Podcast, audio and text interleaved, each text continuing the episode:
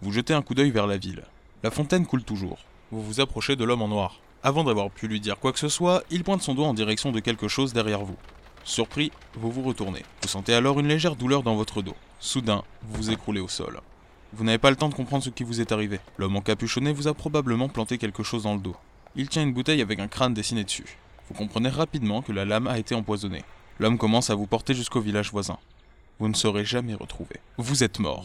Vous pouvez retenter votre chance et recommencer l'aventure ou revenir à votre précédent choix.